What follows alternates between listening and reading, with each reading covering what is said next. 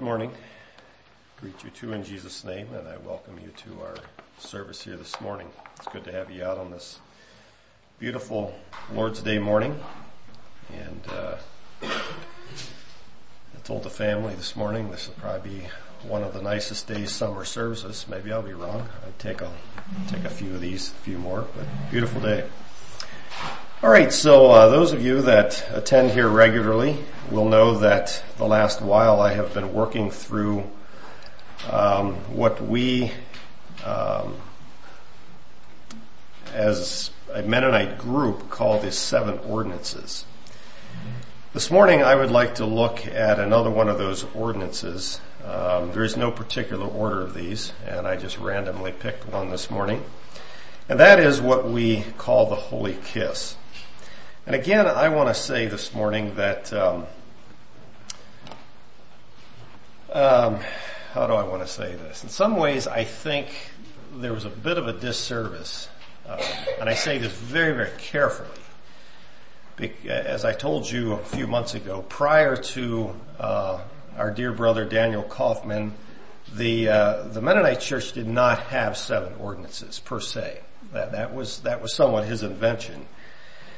And I, I think the, the, the, the, man meant well, and I, and I, and I don't dispute it, and I don't take real issue with it.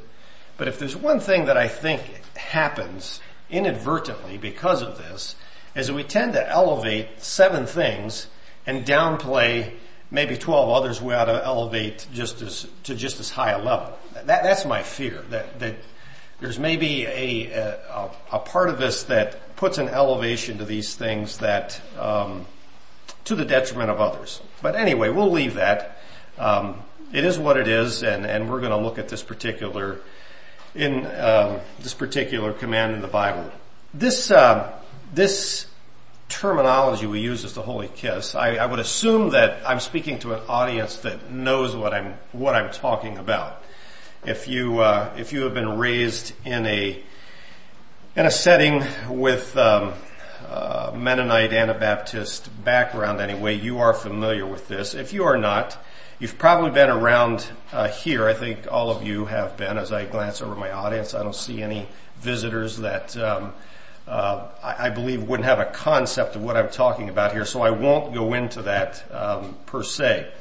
But there is probably a variety of um, of experience as uh, as um, as we have grown up or whatever as to how this was practiced and whatever, whatever your experience might be with that. In our statement of faith, our, our, um, our statement on this particular ordinance reads like this. The Holy Kiss is an appropriate biblical expression of fervent charity which exists between believers. It shall be practiced brethren among brethren and sisters among sisters according to the scriptures as prompted by the spirit of love. And so what I'd like to do this morning is, is um, look at this particular ordinance. What did it mean culturally to the, to the New Testament church? Um, what was the context in what this, in which this command was given? Is it meant for us today and how, when, and where should it be practiced or not practiced? Okay, so that's kind of what I'd like to explore a bit this morning.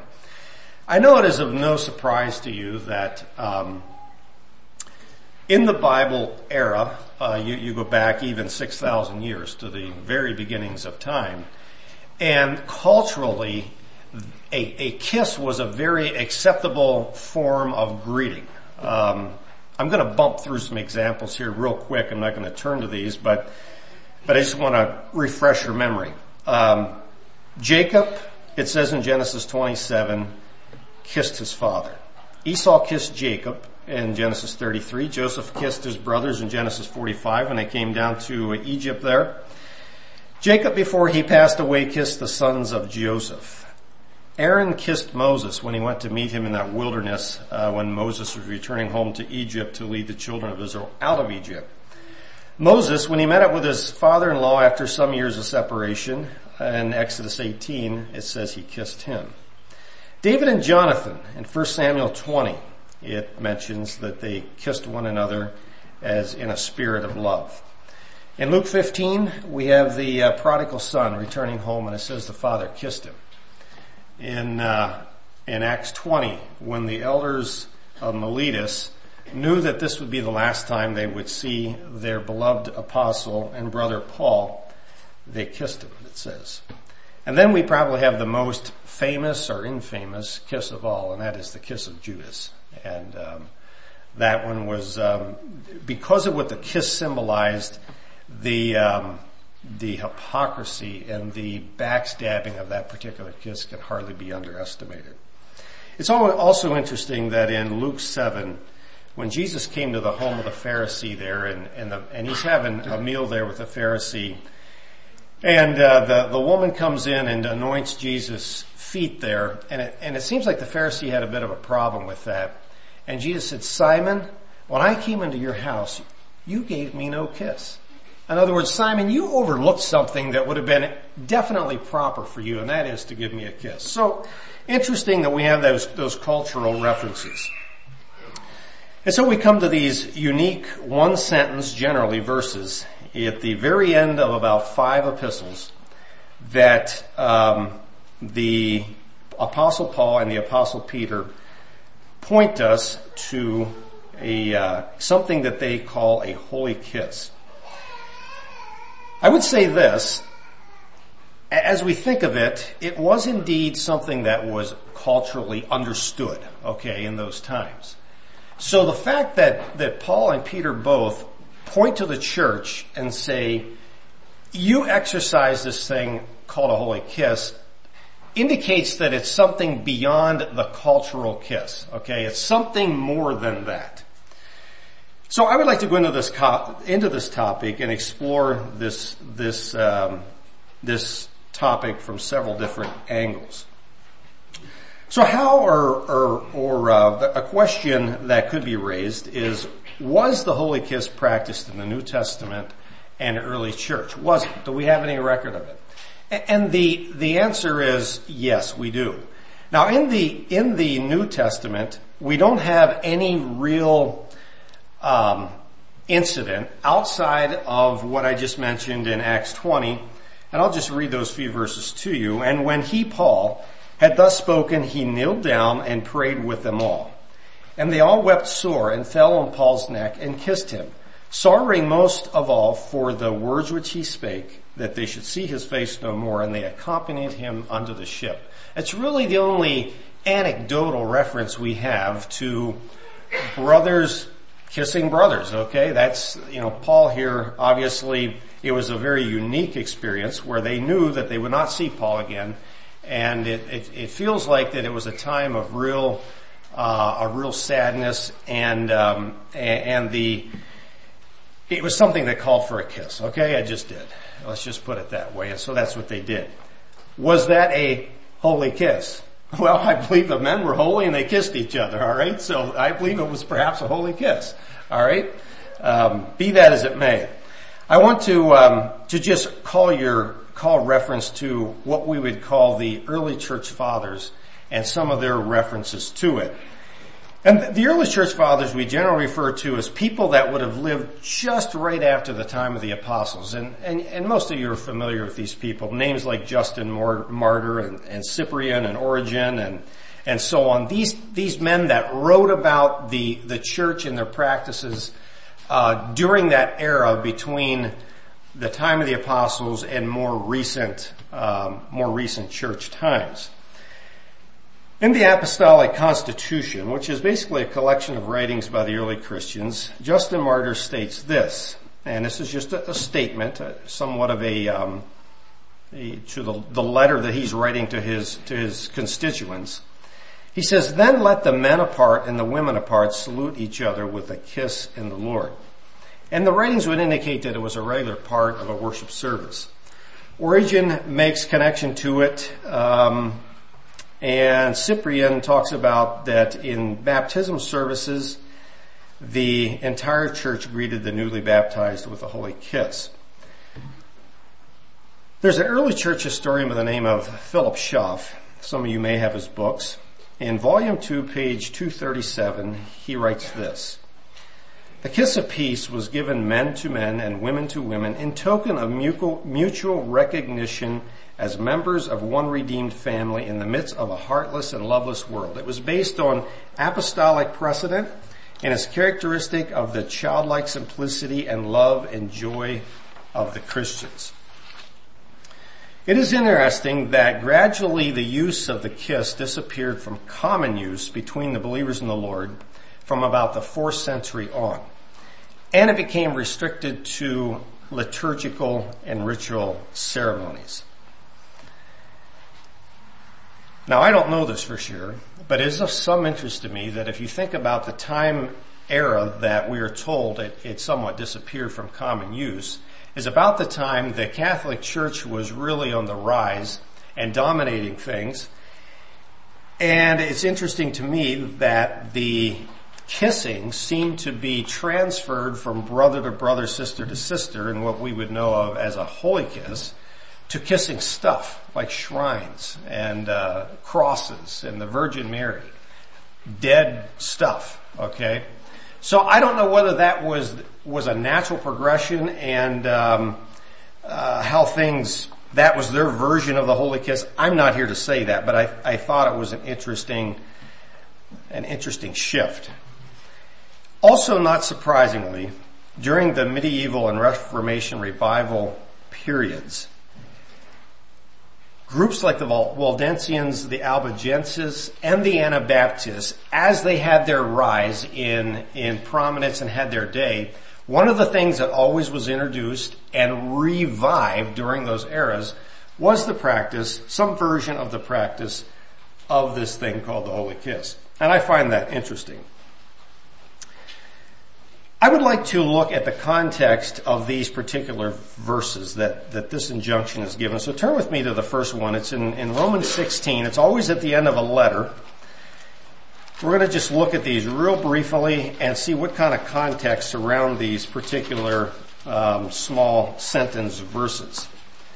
In Romans 16, verse 16, so what we have here in the first 15 verses is Paul going over a whole list of people that apparently he knew personally. And he goes, greet these people and greet this person and greet that person and salute that person. And, and you just, I'm not going to read it because first of all, I can't pronounce the names and it gets very redundant. But then he gets down to verse 16 and then he goes, salute one another with a holy kiss. The churches of Christ salute you.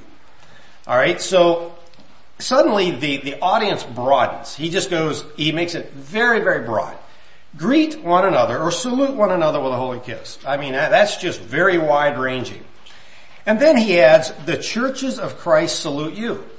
And I think that somewhat is telling who these one another could be. It's anybody that's a part of the church of Christ. Alright? Then he goes on in verse 17 and he goes, now I beseech you brothers to mark those people that cause divisions. Alright? And then he goes on from there. Now it seems like there's a shift here and what he's talking about. So he's saluting all these people. He's telling us to salute one another. And then he says, I want you to mark the people that don't follow us in practice. And uh, he says they uh, they cause divisions and offenses contrary to the doctrine which we have learned. And he says then avoid those people. It's kind of interesting how um, how that shift takes place. And while it's not said, it is somewhat subtly implied that perhaps the holy kiss is not something that's extended to the folks he talks about in verse 17. Again, that's not said, but that is somewhat implied by the, by the context. The next book of the Bible, 1 Corinthians, go to the last chapter again, chapter 16. And we have this in verse, um, let's see, verse 20. All the brethren greet you. Greet ye one another with a holy kiss. Now, if you go back to verse 14, um, he has a little one sentence verse here too. Let all your things be done with charity. And then he has this little commentary on the house of Stephanas and how these people were just addicted to the ministry of the saints and so on. And apparently they were given to charity. Uh, I think I think the fact that it comes right after verse 14 is not a, is not just uh, accidental or just just happened to be that way. I, believe once again that this this kiss, when you look at the context, it has to be based on love. It has to be, that has to be the impetus. That has to be the reason that it's practiced. And uh, again, notice the broad audience that he's talking to in verse 20. All the brethren. All of them. 2 Corinthians 13. Last chapter again, and this is in verse 12. Greet one another with a holy kiss. All the saints salute you. This is just really redundant. It's, it's the same thing every, every verse, or every, every book, isn't it? If you back up to verse 11, here it says, Therefore I write these things being absent, lest being present I should use sharpness according to the power which the Lord has given me to edification and not to destruction. I'm sorry, did I read that wrong? I, I think I read the wrong verse here. Um, oh yeah, there. I read the wrong one. Verse 11, finally brethren, farewell, be perfect, be of good comfort, be of one mind, live in peace, and the God of love and peace shall be with you. Again, when you look at this in the context, um, Paul is, is calling these people to, to strive for perfection, to, to be of, uh, of comfort one to another, to be of the same mind, live in peace. And then right on top of that, he goes, greet everyone with a holy kiss. You know, that, that's going to be kind of a natural extension of this, of this ideal that I'm holding forth to you in verse 11. Verse 13, notice this again. All the saints salute you. Again, this wide, broad audience. Who's all the saints? Well, it's, it's all the saints. It's whoever they may be, wherever they may be.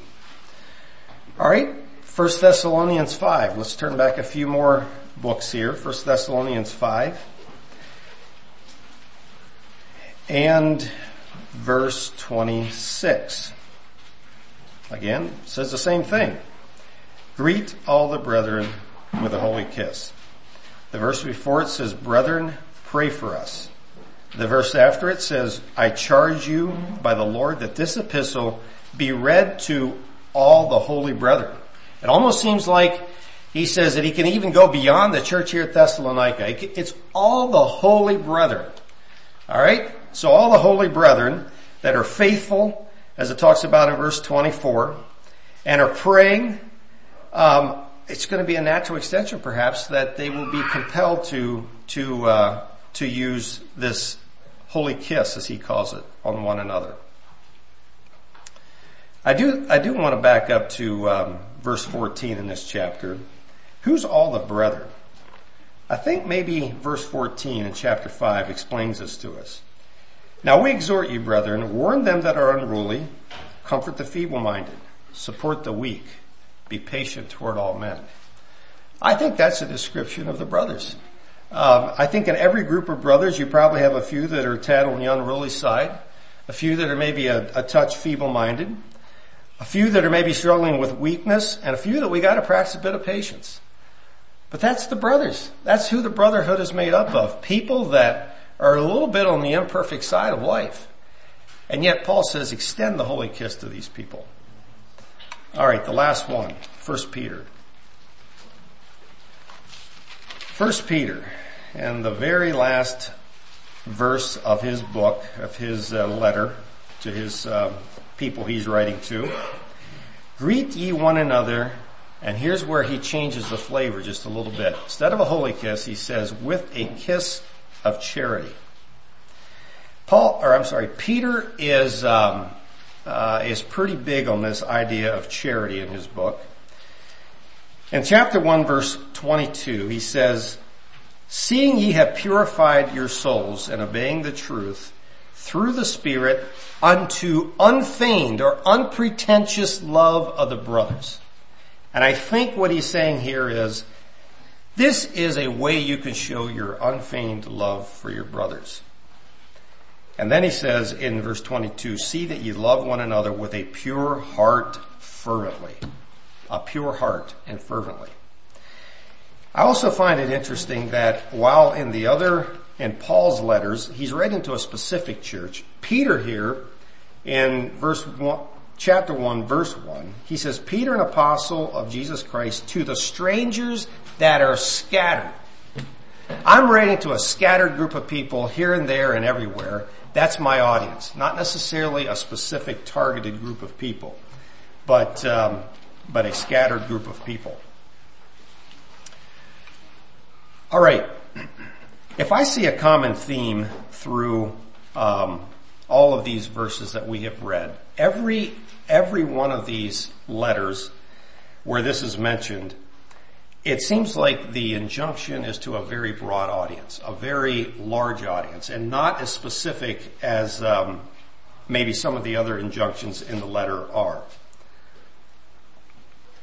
Okay, for the remainder of my time here, I would like to look at some common questions and discussions that surround this topic, just to stir up our pure minds and, and uh, get us thinking about this particular topic. So the question that often comes up is, was not this merely cultural? And that the concern of the apostle is that we take our cultures and we put a holy spin on our cultural practices. Is, would that not be a, um, a, a legitimate way of looking at this? Well, it is true that as I pointed out, this, this practice of, of meeting someone and giving them a kiss was indeed cultural. Um, that, that cannot be disputed. We'd be foolish to, to try to dispute that. But the fact that this particular little injunction is delivered to such a variety of people, such a diversity of people, and by two different writers, both Paul and Peter, and the fact that if it was indeed just cultural, why would you have to tell somebody to practice your cultural thing? You're already doing it. It's cultural. Why the injunction to do that if, if it's not, if it's just a cultural thing? So that would, that would lead me at least to believe that perhaps it was something beyond uh, cultural. He, they were, they were they were wanting their brothers to, to take this and practice it beyond cultural practice.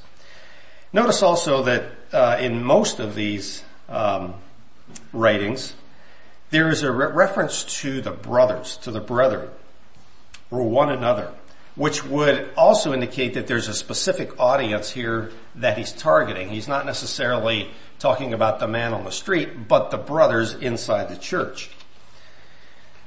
I believe that uh, through these, somewhat thinking through this, it, it, probably set the holy kiss a little bit apart from something that was a common street kiss, if you will.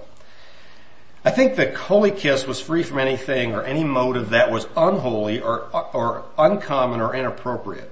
It was something more apparently than they were culturally acquainted with, I would, I would suggest.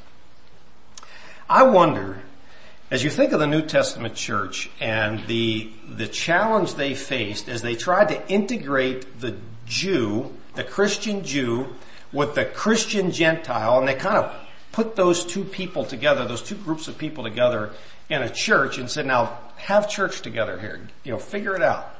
Well, it's a little bit more than that. They had instruction and they had a, a changed heart and a new spirit and so on. But to say that that was not a challenge is foolish. Read through 1st and 2nd Corinthians and some other letters. They really struggled to get that thing right some days. It was just hard for a Jew and a Gentile to, to come together and, and practice their, this new uh, religion well together sometimes. And that's why they had the dispute they had there that called for the Jerusalem conference. Is circumcision necessary or is it not? And they had to figure this out because that's, that was the wide range of people we are working with here. In Ephesians 2, Paul talks about something he calls the middle wall of partition that's between us. And he says God's will is that we could reconcile ourselves into one body and that there would not be this middle wall of partition. Now I wonder if God in his wisdom um, was not trying to use this cultural practice as something that could help to break down that middle wall partition. You know, you're a Jew, I'm a Gentile, but you know, after all, we are brothers and I love you and I appreciate you and I'm going to show it through this token of friendship. Now that's, that's somewhat my conjecture. If you, if you differ with me, I would, I would be glad to, uh, to, uh, conversate about that more.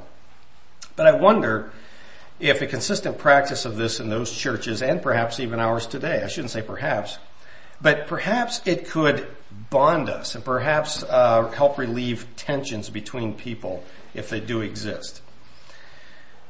Okay, so now another question I would like to um, to just um, uh, look at just a little bit. Was this in that time, and is this today, the only acceptable greeting for two Christians? All right. Well, if you turn to Galatians 2, and maybe we could just do that quickly. We're right there, not too far away from that book. In Galatians 2, we have a very interesting little, now this is not talking about greetings, but we have a little anecdote here that maybe helps us to um, to find our way on this thing. And I'm just going to break in and I'm going to read verse 9.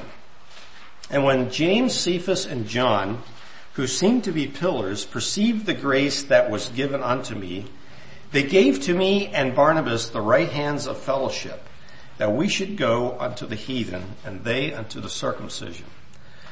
Okay, so as far as I can tell here from this little incident, apparently they shook hands. That's the way I would read it. They shook hands. All right. Um, if they kissed one another, it was not. It's not mentioned that they did. Perhaps they did, but it's not mentioned. Okay. Um, so we have that, okay? We just have to acknowledge that that's there. Whatever they considered the right hand of fellowship, and I'm just simple enough to believe that that was a handshake with one another, and it does not, it does not say they necessarily kissed one another, okay? However, it should also be noticed that there is nowhere in scripture outside of this anecdotal incident that we find any instruction uh, that we should greet one another with the right hand of fellowship. Okay, it's not there. It, but we do have this this incident where it seemed to have happened. Okay, so we'll just we'll just leave that. Um, I believe that perhaps, apparently, a handshake of some sort was also an exper- was a familiar expression of greeting uh, to these people.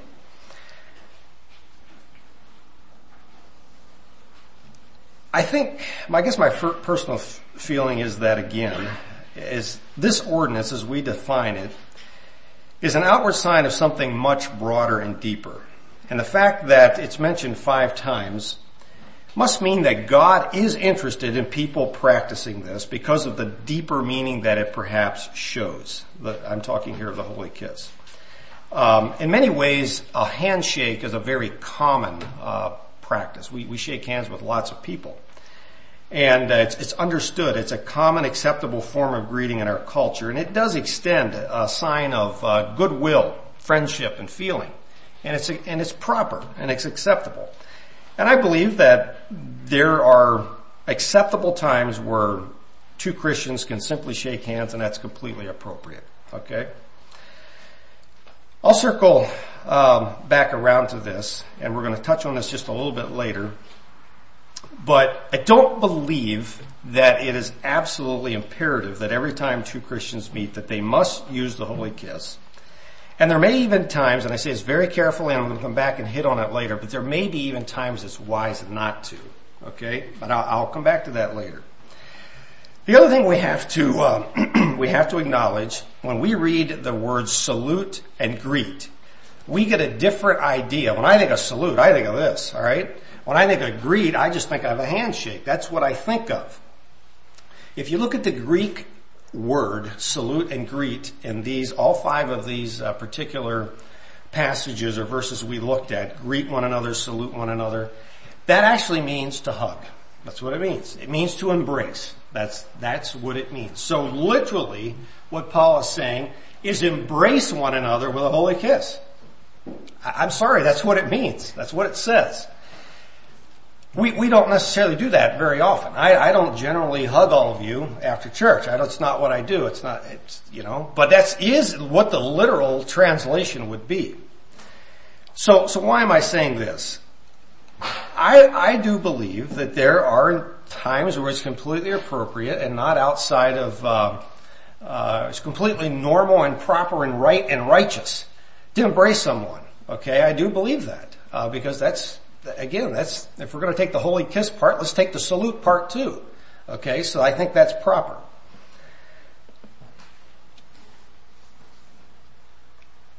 But as we say this and as we, as we work through this, not, not, let's not overlook the obvious, okay? So let's not use these anecdotal incidences and these other, um, you know, things to overlook the obvious. What's he saying? He's saying, well, greet one another with a holy kiss. All right, I'll maybe have a little bit more to say about that a little later, but let's move on. So when and where and to whom shall I, shall I and you extend this salutation? Well, as I mentioned maybe before, that the scripture here, Paul is, is clear here, and I think Peter even mentions it too, that it should be practiced to all the brothers. It says, greet all the brethren. Now that, unless you are really flunking out on third grade, that's pretty clear English. Greet all the brethren. Okay? Now the reason I say that is because as I mentioned earlier, there was a time when in the early church that's the way it was. But it changed into something that was liturgical. Okay, and what, what I mean by that is it changed into something that it was not all the brethren anymore. It was just certain people perhaps. And, and I see that sometimes where we tend to go away from the all the brothers practice to maybe just certain people. Or maybe in some circles it's just maybe the ministers of the church, that that's the only practice. It's not, it's not common among the rest of the, of the brothers. The, the scripture simply says all the brothers. So now the question is when and how often? The Bible doesn't say. Does not give us really any direction on that. It simply says greet all the brothers with a holy kiss. Period. That's it. It's all, it's all the, the instruction we have. From just reading, if I was just picked up the Bible and just was reading through it for the first time, I would perhaps get the idea that uh, this this Paul or Peter here meant that the next time I see a brother, that's maybe what I should do. Uh, perhaps that's what I should do the next time I see him. Um, it just simply does not say. It's very open ended, and so because of that, I think we have a wide range of practice in uh, in some of our in some of our circles. Simply because the Bible does not necessarily say, does not specify these particular things. Just as a personal, what would you say, testimony, personal experience, I grew up in a church where, in a culture, church culture, I should say, where um, every church service, you practiced the holy kiss on every brother that you met. That's, that was, that is my experience. My experience also would be that uh, if we went to Grandpa's house for for lunch on a given Sunday and we didn't happen to be at the same church that particular morning, we would greet Grandpa and Grandma with a holy kiss as we walked in. That's it's just that was my experience as I grew up. Um, if we had friends over for lunch or whatever. It was practiced quite regularly and often. That, that's my particular um, growing up experience. Right, wrong, or otherwise, that's, that's just the way it was. But then there are other of us, perhaps, and I know that in other communities and, and cultural settings where it is more of a ceremonial observation. It's something that's only practiced at perhaps communion or foot washing or on very special occasions or something like that. And, um, you know, your experience and your practice is what it is, and I'm not going to dispute that. I'm just saying that is kind of the range we have in our, in our communities. My personal thought is this, however you think of what each ordinance represents, um, this one represents fervent charity. I mean, that's what Peter calls it. He says, he calls it a kiss of charity. When, you think of it that way, and when you think of what the other ordinances represent, so take like the ordinance of foot washing. We, we practice that twice a year. Is that right or wrong? The Bible doesn't say again when, how often we should do that. We just do it twice a year. But when you think of how foot washing represents service to my brother, now, if I'm going to serve you in the way that foot washing represents, that means that when your house gets blown over with a tornado, I'm going to come and I'm going to help you. And it's more of the very nitty gritty, down and dirty. I, I am representing by washing your ugly feet, if you will, that I'm ready to help you do ugly things. Okay? The opportunity to do that perhaps does not exist as often as I should just simply love you. How often should I love you? Uh, would one day a week work for you? Um, should I love you half the week? I should love you all the time, correct? So j- just the fact that the Holy Kiss represents my love for you, perhaps the frequency of that should be oftener than just foot washing. Now that's just my random thoughts on it. I'm not saying that's biblical because it's not, but that's just my, my random thoughts as I, as I thought through that. Is it ever inappropriate? Alright, so now just follow me here and, and, and, and I, and if I'm off here, please again let me know. Is it ever inappropriate? Well, there, there is one, one verse in the Bible where Jesus is talking to his disciples and he says this, he says, do not cast your pearls before swine. Brother Willis, last fall when he was here, he did a very excellent job at, at helping me to at least understand what casting pearls before swine meant. Everybody remember that or we need a review? What he said is the, the, the pig cannot tell the difference between a pearl and dirt.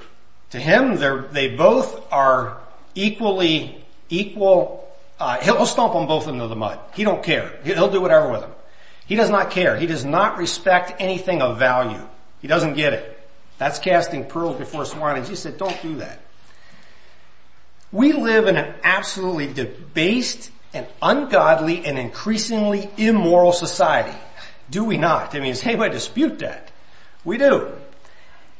And I will say that it could seem abrupt and repulsive to certain people in certain places to see two men or two women kiss one another. It could. Now, I'm not saying it, it, always will, but it could. I think it behooves us to be discreet about our practice of the Holy Kiss. Okay, so if I'm walking down the street in Blooming Prairie and Ellis happens to be coming out of the cafe and he's with a friend there and his friend is, I don't know, he, he is who he is, but he, he doesn't, he doesn't understand this practice at all. It might be okay for me not to exactly greet Ellis, okay, with a holy kiss, just because it might be misunderstood. However, I will also hasten to say that I think if practiced properly, and let's say I hadn't seen Ellis for 20 years, and I happen to meet Ellis on the street and he's with a friend, I probably could practice the Holy Kiss on him without having that person think anything untoward about me. So I see both sides of it, and that's where I see, say we have to have the Spirit of the Lord in discretion and decide whether this is a pig pen or a proper place. Okay? I, I think, I think it behooves us to, to, to think through that a little bit. I also will say this. Be careful not to force this practice on someone who is obviously unfamiliar or uncomfortable. Just be sensitive. Be sensitive to that. Who should I practice this on? Well, again, to be redundant, the Bible says all the brothers. To whoever it feels appropriate and the, and the Spirit prompts you within the context and confines of a Christian brother. And I would also say that I, I told you that I, I grew up in a setting where this was practiced very frequently. I also grew up in a setting, in that same setting, where it, it became a kiss of judgment. So if I perhaps went to this church and you went to this church, mm, maybe not. Maybe not. I say that's, that's woe to us. We shouldn't, we shouldn't be that way. I have practiced the Holy Kiss on quite a wide range of people and I have no regret ever for anybody I've ever practiced it on. Question four. Now this is one that we sometimes, it, it deserves some discussion. And I'm going to just touch it briefly, but I think it's, I think it's a pretty, it's pretty far out there, but I'm going to touch it. I've heard this already. Couldn't the Holy Kiss serve as a stumbling block to a Christian who was struggling with same-sex attraction. I'm just going to make a few points on that and then we'll drop it. Just remember this. Who wrote the Bible? Who wrote it?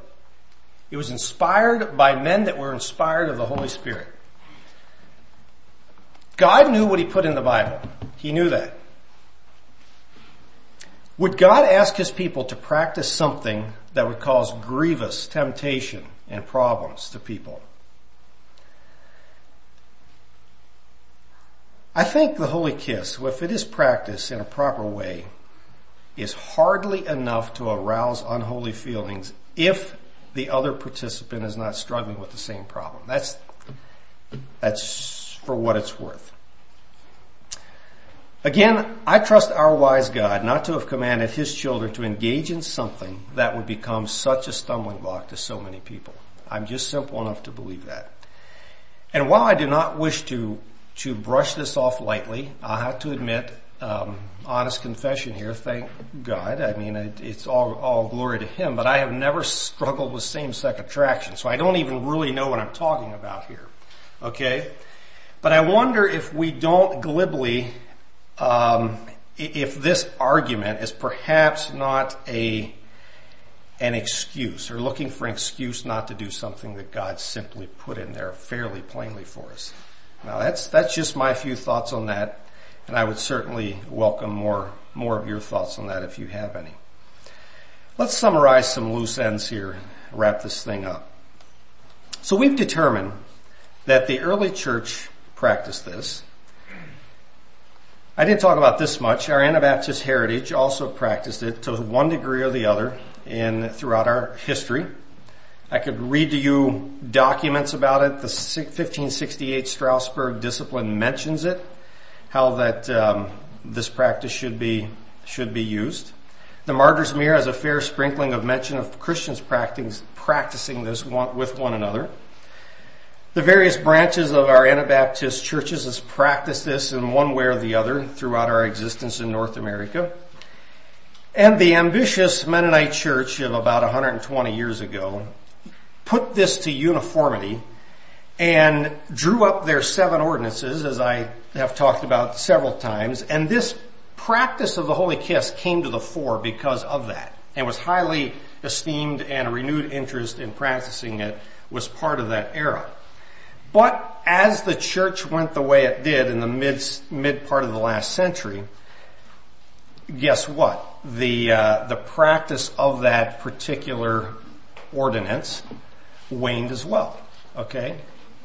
Now I find it particularly interesting, and, and this, this happened over and over through the history of the Christian church. When there was a revival in the church, there was a renewed interest and appreciation for the Holy Kiss. When there was apostasy, it was directly the opposite. It's just can't be denied. That's just the way it was. Why does it seem that a practice like this is easily lost? And, and I will say this, it seems like in many of our churches it's being practiced less and not more, okay? It, it's just a, just a casual observation. I'm going to bump down through a, a, couple of thoughts that came to me, and, and these are just Dwight Burkholder's thoughts. This is nothing inspired here, so I just I just want to run them past you, and and I certainly would welcome your your feedback. I have a, a friend that pastors a church. He's probably 10 years younger than me, and he, he shared with me that in his church, he remembers that as a, a very young boy, um, the, the Holy Kiss was practiced very frequently in their church and that now as a 38, 40 year old man, I'm not exactly sure how old he is, something, something in that, in that region, it is not practiced at all. He said he saw it go from that extreme to that extreme. And, and it, it's, he's grappling with this and, and we've discussed it some, you know, what, what is proper, what is improper. Um, but it seems like that's the two extremes right there. And it seems like there's a, a shift in one direction. It seems like it. Here's my thoughts. Perhaps indeed there is a lack of fervent charity among us. Could that be an indicator? Perhaps. You know, we, we are somewhat independent people. And perhaps our lack of a sense of love and dependency on one another and our lack, or I shouldn't say I, maybe I should say my, my lack of genuineness in the area of fervent charity tends to lend itself to a lack of the, of the practice of this particular ordinance. I believe another thing is, um, is perhaps just our backgrounds. I find it extremely interesting, and I have no idea why this is. But the old order Mennonites slash Amish do not practice this ordinance very much at all, if at all. And I just find that extremely interesting. And I have no idea why that is, but it, that's the, what I understand. I remember reading an edit, editorial in one of the pathway papers here two, three years ago, where the editor of this Amish paper was calling that out and he's saying, why is that in our churches we do not practice this when we so rigorously practice other things? Why don't we practice that? He didn't have an answer for it either. Going on, any, what, what other reasons might it be? Well, it could be just simply indifference on our part. Perhaps we just don't take the Word of God very seriously. Perhaps it's the influence of the Christian culture around us. Most Christian cult, most Christians in our culture, and I do not say this judgmentally in any way, I'm simply pointing out that most Christians would interpret this as a cultural practice of the, of the early times of the church. That's just simply their, their, uh, their application, and I do not stand in judgment of that. I'm simply telling you that's the way it is. I read a very interesting blog by an evangelical pastor that um, that I somewhat respect. I, I, think he has a lot of good, thought-provoking things to to offer. And and here is here was his take on it. Somebody wrote him a question, said, "Hey, what do you think about this thing called the Holy Kiss that's mentioned here, here, and here?" And he said, "Well, here's what I think." He said, "I think what what they were doing is they were they were taking a cultural practice and making it holy." He said, "I think we should take our cultural practices, make them holy as well." He said, "I think we should have holy fist bumps." That's what he said. Another reason, perhaps, we are culturally a people that are a bit more space oriented, and perhaps just simply the practice makes us uncomfortable. Other cultures are more comfortable with this perhaps. Perhaps we don't grasp the value and blessing of simply doing what God has asked us to do. Jesus, whenever he washed his disciples' feet, he just simply said, happy are you if you do these things? Just happy are you? Um, in Ephesians 5.10, Paul says that we should approve those things which are acceptable to the Lord. It feels like this is something that is acceptable to the Lord and I think we should approve of it. Perhaps it's the utter repulsiveness of our current culture influence that leads us to think that perhaps this is inappropriate. Whatever the reason is, in all honesty, it is a practice that our churches seem to be struggling to maintain. And rather than judging others, perhaps I should consider where I fit into this gradient and where I find myself in attitude and practice and expression of fervent charity. And then consider, how may God feel about my conclusions and my attitude toward it? You know, this particular ordinance that we call the Holy Kiss. And the, and another one that I plan to speak of in the future, the Christian woman's veil. I think are two ordinances that we tend to make a real big deal out of the literal practice of it and struggle, sometimes at least, to live up to the practice of its meaning. Okay? That's what I think. This tends to push people into two directly opposite camps. Either one, you are fine with the hypocritical status and you're okay with cold love and a mechanical kiss. You find yourself okay with that. You'll just go with that because I am doing what Paul told us to do. I don't really love you, but I'll kiss you anyway. Or we can react against the ordinance and proclaim that it's really truly the deeper meaning that matters. And it is. It is the deeper meaning that matters. But because we see the hypocrisy, we tend to just we tend to just run in two different directions. Can I suggest to you a better way? Could not greater blessing be found with both? Couldn't it? I, I just wonder if it couldn't. Couldn't we have the symbol and couldn't we have the heartfelt love to go with it as well? May God help us to that end.